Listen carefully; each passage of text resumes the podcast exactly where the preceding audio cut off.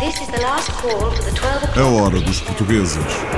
Rio de Janeiro, Paris, Luanda, Delhi, Cairo, Macau, Oslo, Kiev, Buenos Aires, Toronto, Nova York. Berlim. O baú da avó é Carolice de uma luso-canadiana. Foi colecionando brinquedos de outros tempos, agora estão em exposição e conquistam os mais novos. Muitas crianças chegam aqui com a tablet ou com o telefone, mas quando descem as escadas realmente é uma coisa interessante. Elas esquecem-se, mergulham completamente na descoberta dos brinquedos aqui. Temos, por exemplo, o jogo do prego. Ah, também o jogo do peão. O jogo do anel é extremamente simples. Temos a macaca, a corda, os berlindes. Berlindes, carrinhos em madeira ou bonecas de trapos. O baú da avó, no Canadá. Sai muita, mesmo muita amêndoa da terra leve do Vale de São Joaquim, na Califórnia. Terra leve, trabalho pesado para toda a família. Depois o meu marido resolveu a plantar árvores de, de amêndoa e aí é que envolveu. Temos três filhas, não tínhamos rapazes, depois eram as filhas e eu que íamos lá ajudar. Conduzi os tratores e, e a minha esposa e fizemos a nossa vida nisto e depois compramos mais outros ranchos. Continuei sempre a fazer o meu trabalho todo. Uma das famílias portuguesas que produzem amêndoa na Califórnia, Estados Unidos.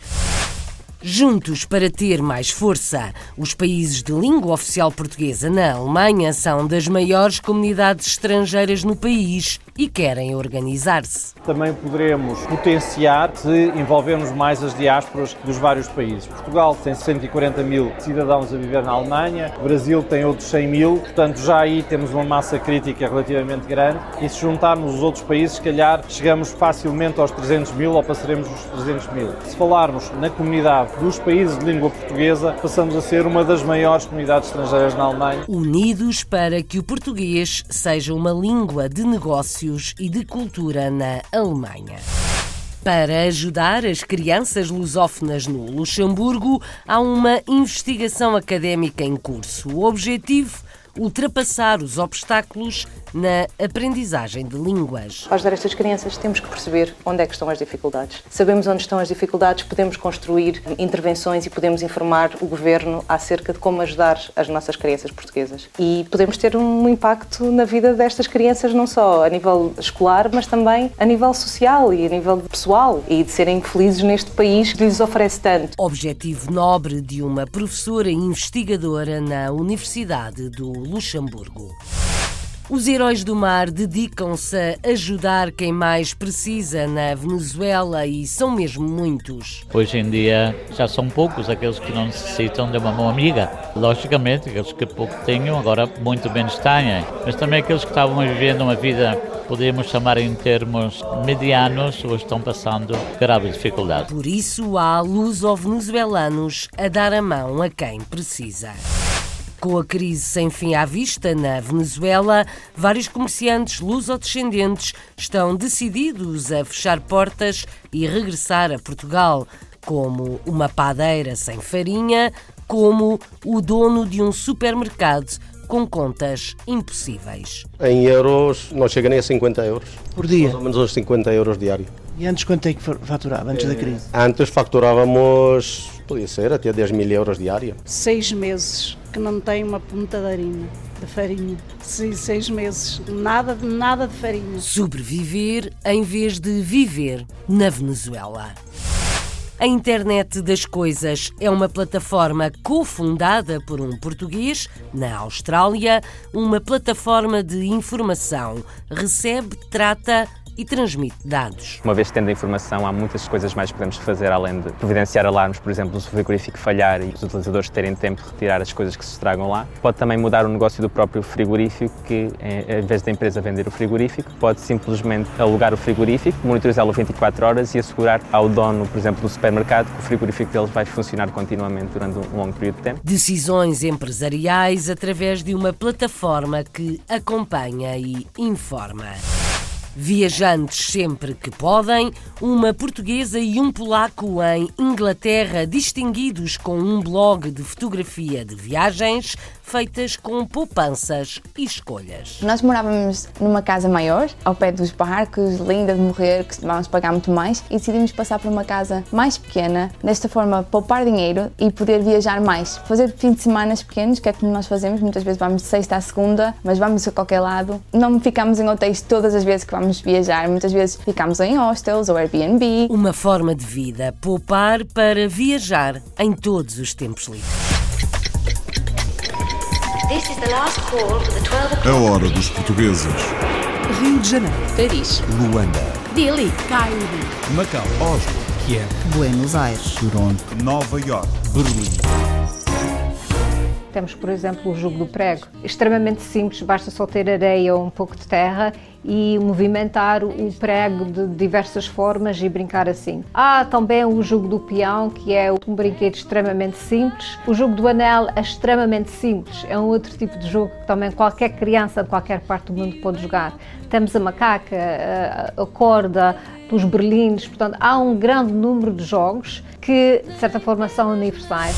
Brinquedos e brincadeiras para todos os gostos saem do baú de jogos antigos que Humberta Araújo foi enchendo ao longo do tempo e que vamos espreitar já já a seguir. Para além do leite, as amêndoas. Oh, Lord,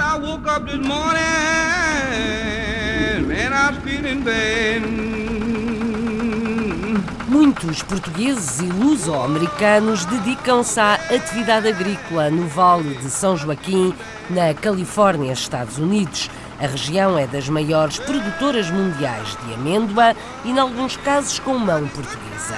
A família Alferes já tem duas quintas. Foi plantando amendoeiras e agora apanhou fruto que companhias norte-americanas tratam e comercializam.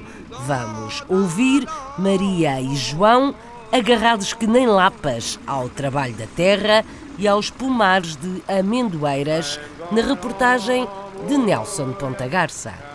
A Califórnia produz mais de 80% das amêndoas consumidas em todo o mundo. São 898 mil toneladas métricas anualmente. Muitas dessas amêndoas são produzidas por portugueses a residir no Vale de São Joaquim. Conhecemos um casal de açorianos dedicados à produção de amêndoas no Val de São Joaquim. Por acaso, quando comprámos este terreno aqui e a casa, nem sequer vimos a casa por dentro quando comprámos, apenas por causa do sítio. A gente gostava deste lugar, ficámos sempre, quando viemos para esta terra, ficámos aqui pertinho e prontos, somos como a lapa, a gente agarra-se à, à, pedra. O casal iniciou como a maioria nas leitarias, mas rapidamente transicionou para o agronegócio, com a compra progressiva de amendoeiras, produto muito popular na Califórnia. Isto aqui é um terreno bom para árvores, isto era um terreno bom para batatas doces também, mas uh, hoje em dia já plantei árvores em qualquer sítio, das diferentes maneiras de irrigar as, as árvores, mas o terreno da de areia, que isto é um terreno leve, parece-me que continua a ser o melhor para amêndoas. Este casal iniciou o cultivo de amendoeiras há décadas, muito antes de ser um produto popular em todo o mundo. Depois o meu marido resolveu a plantar árvores de, de amêndoa e aí é que envolveu. Temos três filhas, não tínhamos rapazes, depois eram as filhas e eu que íamos lá ajudar. Conduzi os tratores e, e a minha esposa e fizemos a nossa vida nisto e depois compramos mais outros ranchos, mas continuei sempre a fazer o meu trabalho todo. Estes açorianos dedicam-se apenas ao cultivo, manutenção e apanha das amêndoas. O processo de vendas, distribuição e promoção é feito por empresas americanas. Depois, quando são apanhadas, elas começam a abrir, tem a casca de fora e depois tem a casca de dentro. Só é apanha e leve para um lugar que tomam conta do resto de limpá-las e cascá-las e vendê-las. As abelhas são essenciais no processo de produzir as amêndoas através da polinização. Temos que ter abelhas para fazer o pólen às árvores e são apanhadas ali em meado de agosto para a frente. Nesse tempo o trabalho é custoso porque é o calor de, de agosto, é conduzir os, as máquinas com o pó, temos que usar uma máscara na, na cara e uh, o suor corre, terra e tudo. Conduzia-se as máquinas também, as minhas filhas também conduziam, tratores e tudo. Só e depois levamos para a companhia. E então aí a companhia, aqui as limpa, e aí é conforme a qualidade delas. Se estão magoadas, se estão comidas das formigas, é, aí faz muita influência, é que pagam-nos conforme a qualidade da amêndoa que é. Esta propriedade de amendoeiras aqui no Val São Joaquim do Casal Alferes é um de muitos exemplos na agropecuária de um produto de muito sucesso na Califórnia. Portugueses e luso-americanos agarrados à terra na Califórnia.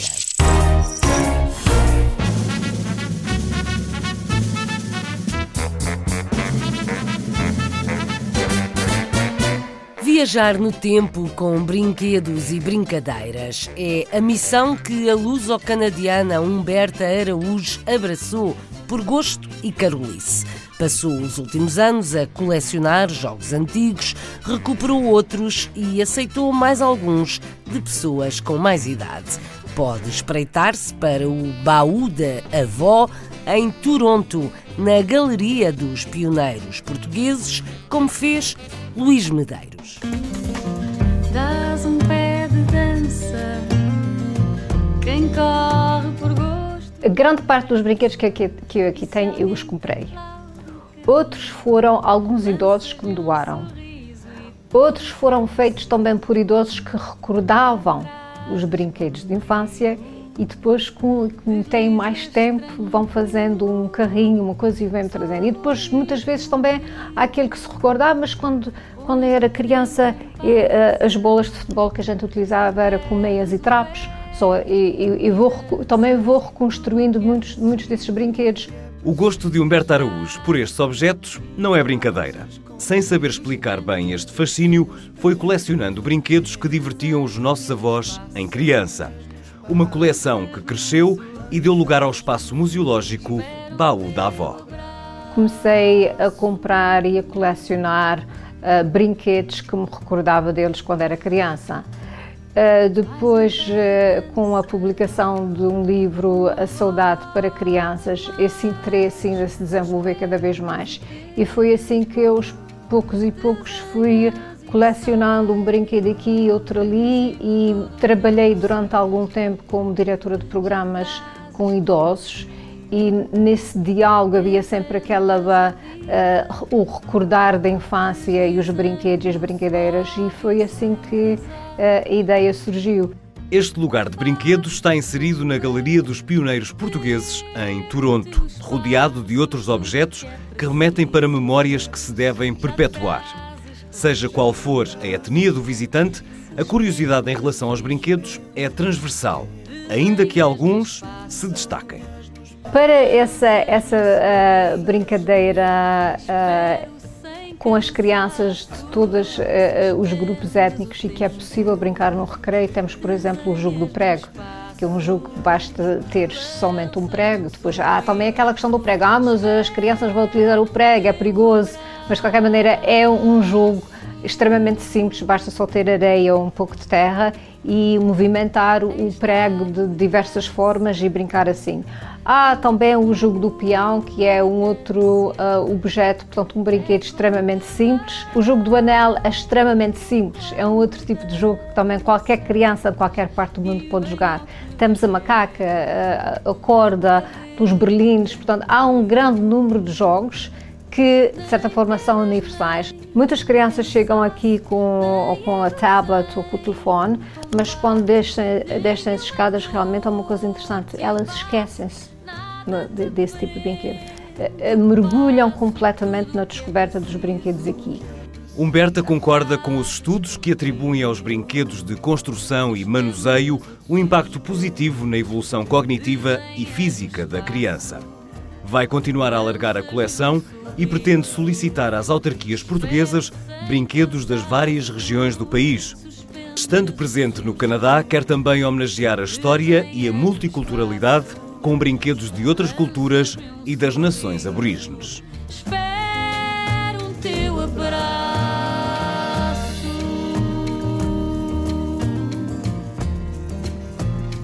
Um abraço às memórias e ao projeto Baú da Avó no Canadá. Brinquedos e brincadeiras de outros tempos que fazem todo o sentido no tempo que hoje vivemos. Daqui a pouco, as profissões dos novos tempos, como a internet das coisas. Agora, o palco é do português como língua de negócios.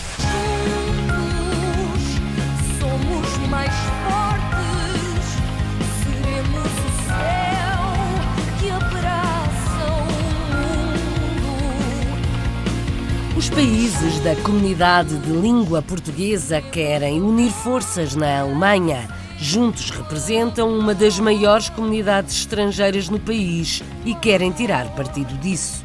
Todos nós que falamos português e somos de países de língua portuguesa, queremos que a nossa língua se transforme numa língua internacional. Queremos que a nossa língua se transforme numa língua de negócios. Queremos que a nossa língua se transforme numa língua de cultura. Nós sabemos que conjuntamente somos mais fortes do que individualmente. Se nós juntarmos os nove países da comunidade de língua portuguesa, teremos mais força para levar adiante os nossos postulados. A união faz a força, segundo o embaixador do Brasil na Alemanha, Mário Vilalva, foi o anfitrião de um encontro em português que juntou lusófonos e alemães, como Klaus Deutsch, da Confederação da Indústria Alemã, Georgina de Melo, dirigente da Comunidade dos Países de Língua Portuguesa, Luís Reto, professor universitário, e João Mira Gomes, que é o diplomata português na Alemanha. A Marisa Fernandes é a jornalista da Hora dos Portugueses que acompanhou o encontro lusófono em Berlim. Português como língua de negócios foi o tema do evento organizado pelos Estados-membros da Comunidade dos Países de Língua Portuguesa em Berlim. Esta iniciativa teve lugar na Embaixada do Brasil em Berlim e tem como objetivo divulgar as potencialidades da língua portuguesa como negócio e reforçar os laços económicos entre os países da CPLP e a Alemanha. Todos nós que falamos português e somos de países de língua portuguesa, queremos que a nossa língua se transforme numa língua internacional. Queremos que a nossa língua se transforme numa língua de negócios. Queremos que a nossa língua se transforme numa língua de cultura. Mas para isso nós precisamos tomar algumas atitudes, tomar algumas ações. E foi com esse objetivo que nós fizemos o seminário de hoje, para que nós pudéssemos debater ideias. E eu me coloquei à disposição, como embaixador do Brasil aqui em Berlim, para uh, transformar um festival que nós temos anualmente de cinema brasileiro num festival de cinema de língua portuguesa. Nós sabemos que eh, conjuntamente somos mais fortes do que individualmente. Se nós juntarmos os nove países da comunidade de língua portuguesa, eh, nós teremos mais força para levar adiante os nossos postulados.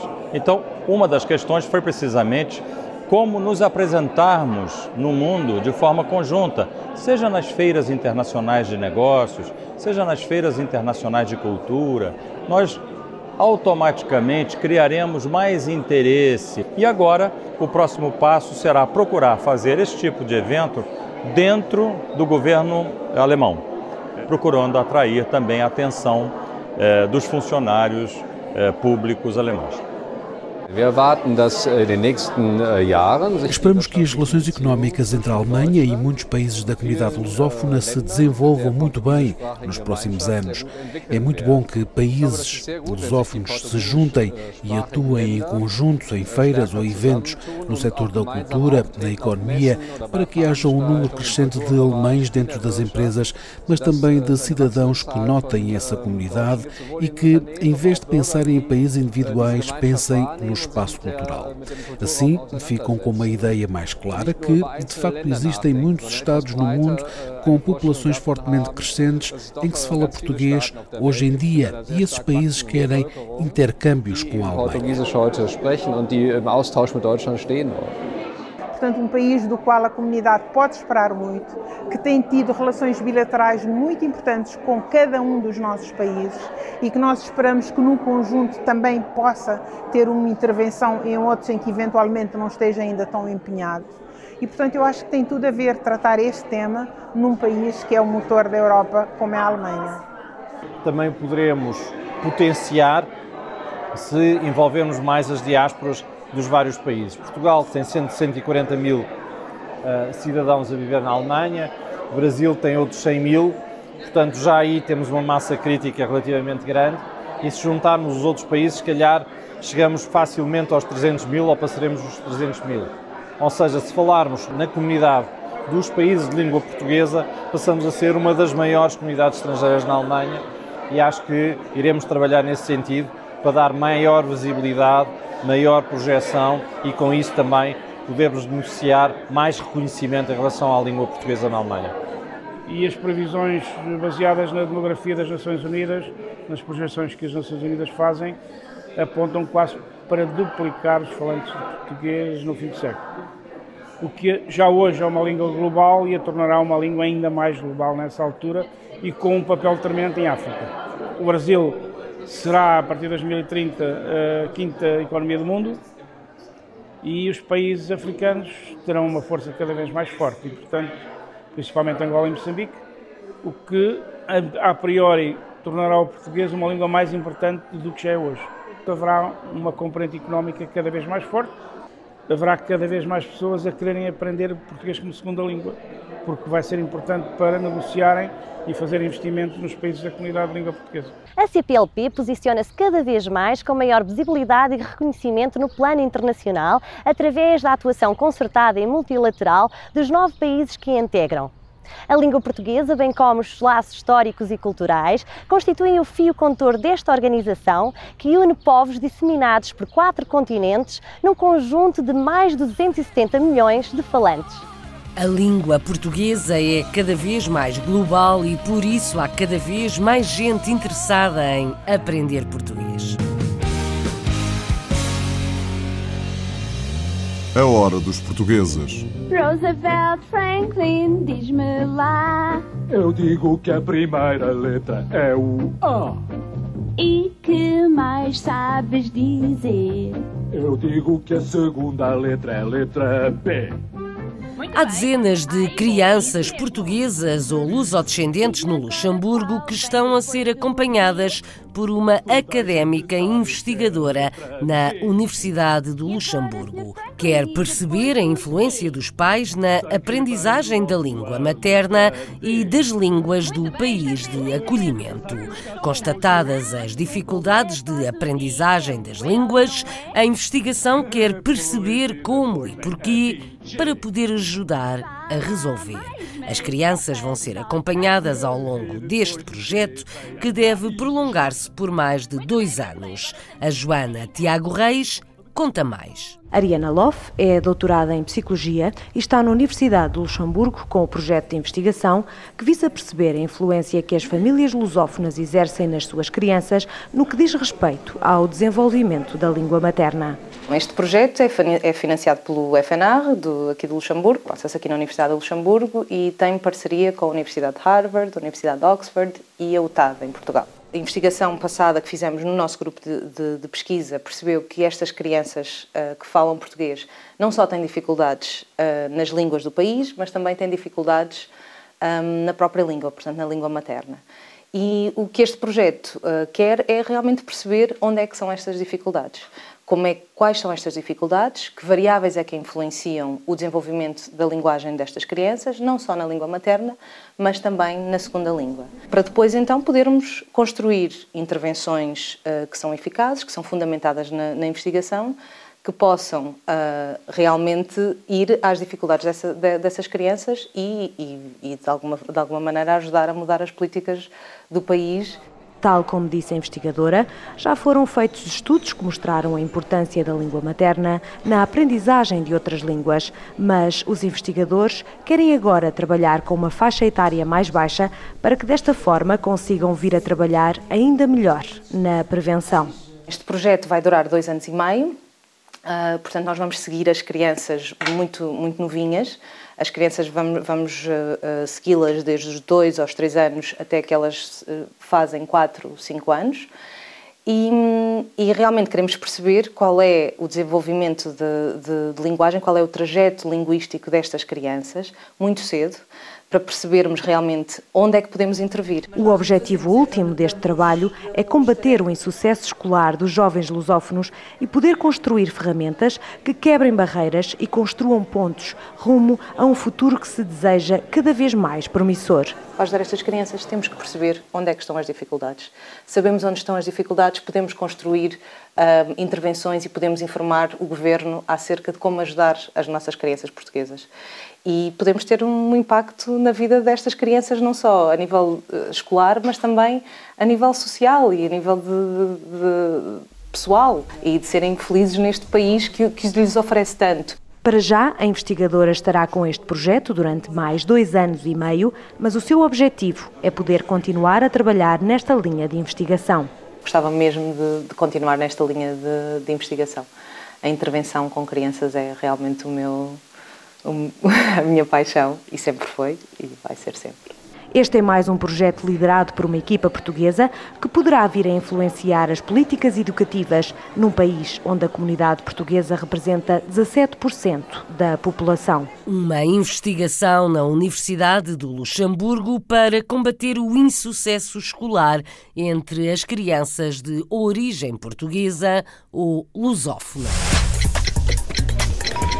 This is the last call for the 12 o'clock British Airways flight VA412 to Amsterdam.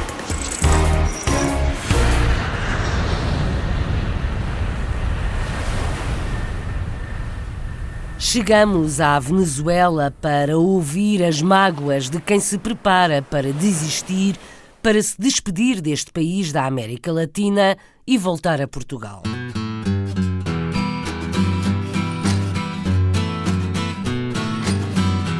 É um retrato de um país em crise. Crise económica, política e social. Arrasta-se sem evolução. Nicolás Maduro foi reeleito presidente do país numas eleições não reconhecidas internacionalmente. Vamos ouvir o testemunho de uma padeira que há muito não tem farinha. Vamos ouvir o dono de um supermercado que já viveu bem mas há muito que tem as prateleiras vazias. A reportagem é do enviado especial da Rádio Pública à Venezuela, Pedro Saguerra. Fechar portas e regressar a Portugal é a única solução. Dois exemplos. Primeiro, o supermercado de Luís Gouveia, há 33 anos que veio da Madeira, agora prateleiras vazias, porta fechada, apenas uma pequena janela para atender os pouquíssimos clientes. Os dias felizes, há muito que já fazem parte do passado. Antes era um negócio que vendia bastante, aqui tínhamos oito empregados, éramos dois sócios vendíamos bastante, íamos três vezes ao mercado à semana, a fazer mercado para cá. Mas a partir, bueno, depois que entrou este governo de Chaves, a coisa foi deteriorando e até que chegámos a um limite que, já, como você vê, já não é nada aqui no negócio. Quanto é que o senhor fatura por dia, em média, agora em euros? Tem uma ideia? Em euros. Em euros não chega nem a 50 euros. Por dia? Mais ou menos uns 50 euros diário. E antes quanto é que faturava, antes da crise? Antes faturávamos Podia ser até 10 mil euros diária. Na mesma zona, pouco à frente, a padaria de Olinda Ferreira já foi considerada uma das melhores da capital venezuelana. Hoje é a imagem do desalento. Não produz nada há mais de meio ano. Seis meses que não tem uma ponta de farinha. De farinha. Sim, seis meses. Nada, nada de farinha. Então o que, é, o que é que vendem aqui? O que se vende aqui são refrescos, uma água, uma malta, um chucharias, um chocolate, uma galheta, que é o que uma pode conseguir para poder sobreresistir, porque isto não é viver, é sobreresistir. Porque isto ultimamente nem pagastos dá. Para estes dois comerciantes luso-descendentes, o destino já está traçado.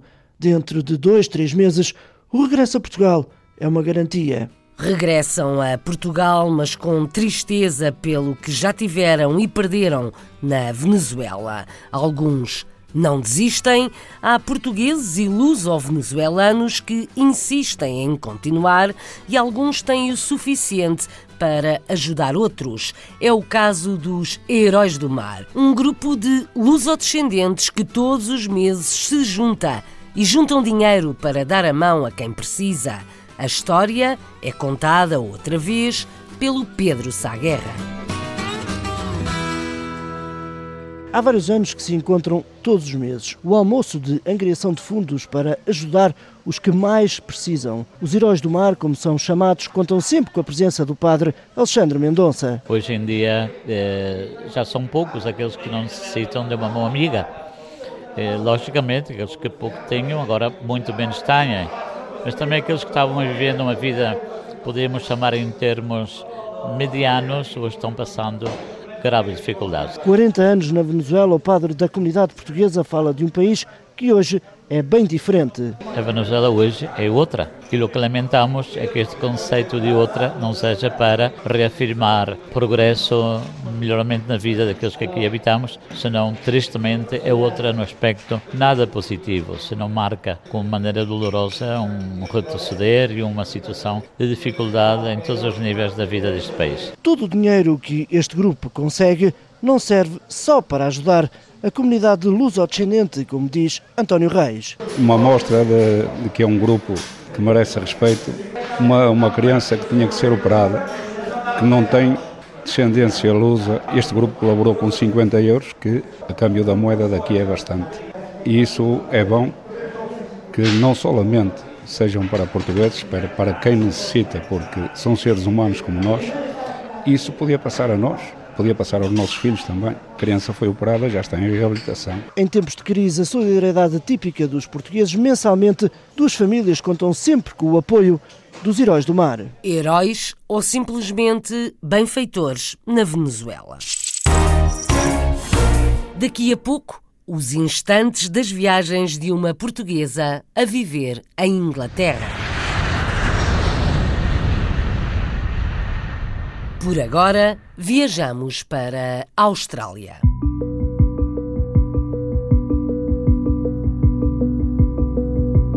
Quase por acaso que Telmo Gomes se instalou em Melbourne, onde fundou uma plataforma da chamada Internet das Coisas. É um projeto a meias com um australiano e é um auxiliar do meio empresarial. A plataforma acompanha um produto ou um serviço, recolhe informações que trata e depois devolve. Vamos saber mais? Mais informações com Filipa Borges Santos, a hora dos portugueses na Austrália. Telmo Gomes nasceu, cresceu e formou-se em Portugal. Saiu para fazer um mestrado e acabou na Austrália. Vive em Melbourne, mas continua a trabalhar remotamente com Portugal e a Europa. Telmo, conta-nos um pouco o porquê da Austrália. Eu cheguei à Austrália não por desejo, mas por oportunidade. Um, tinha uma, quando terminei a minha licenciatura em Sistemas de Informação, tinha uma grande vontade de experimentar coisas novas.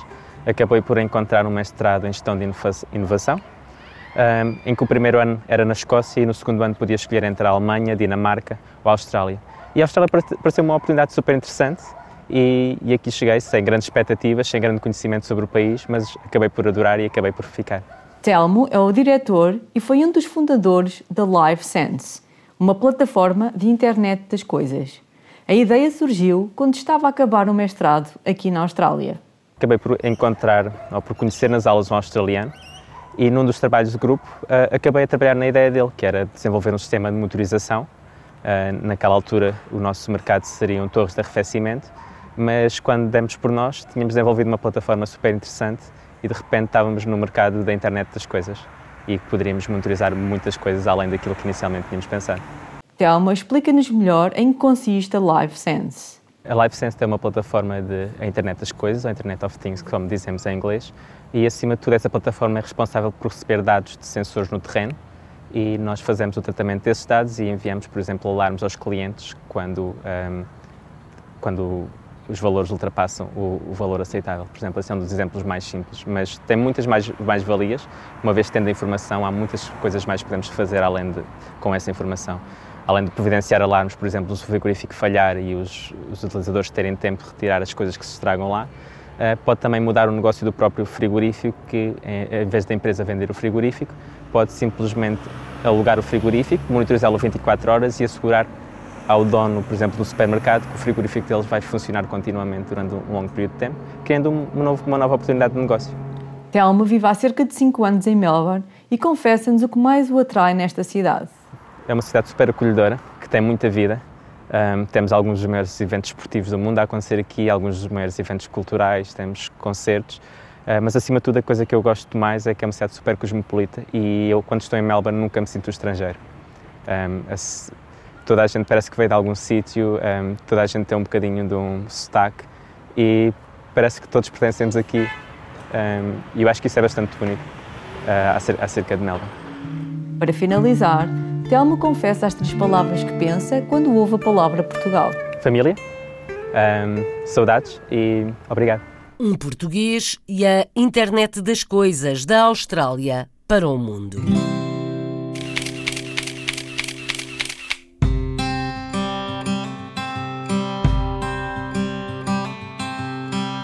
Reconhecida pelas fotografias e vídeos das suas viagens, uma portuguesa de Santa Maria da Feira a viver em Inglaterra juntou-se a um polaco e juntos fizeram só o mundo. O meu nome é Cláudia Ferreira, tenho 28 anos, sou natural de Fiães, Santa Maria da Feira, sou enfermeira instrumentista e vim para cá para ter uma experiência de vida diferente.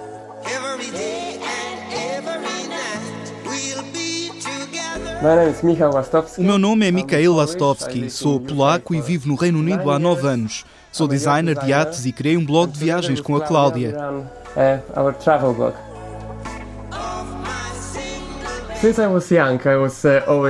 Desde pequeno que vivi sempre rodeado por design. Os meus pais são designers e eu sempre tive uma paixão pela beleza e por fazer as coisas parecerem bonitas. Nós começámos juntos a fazer vídeos e fotos e a editá-los, tentando mostrar o melhor das nossas viagens trying to show the best of our travel. Um livro de viagens em blog, projeto de um polaco e de uma portuguesa que não descansam sem viajar. Aproveitam todas as poupanças, todos os tempos livres e fazem-se ao caminho.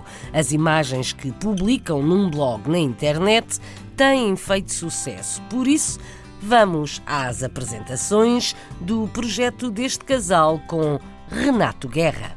O destino é o mundo. A partir de Southampton, no sul de Inglaterra, este casal apaixonado por viagens decidiu explorar o globo.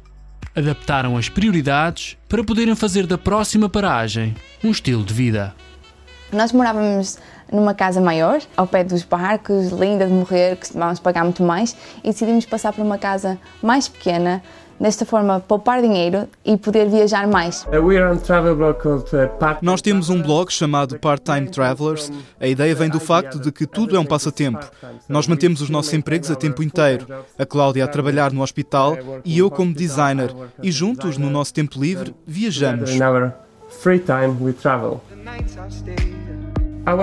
O objetivo com o blog é expressarmos-nos na internet e mostrar como viajamos, inspirar outros casais e outras pessoas que sempre quiseram viajar, mas que têm sempre uma desculpa. Eu penso que viajar é para quem quer viajar.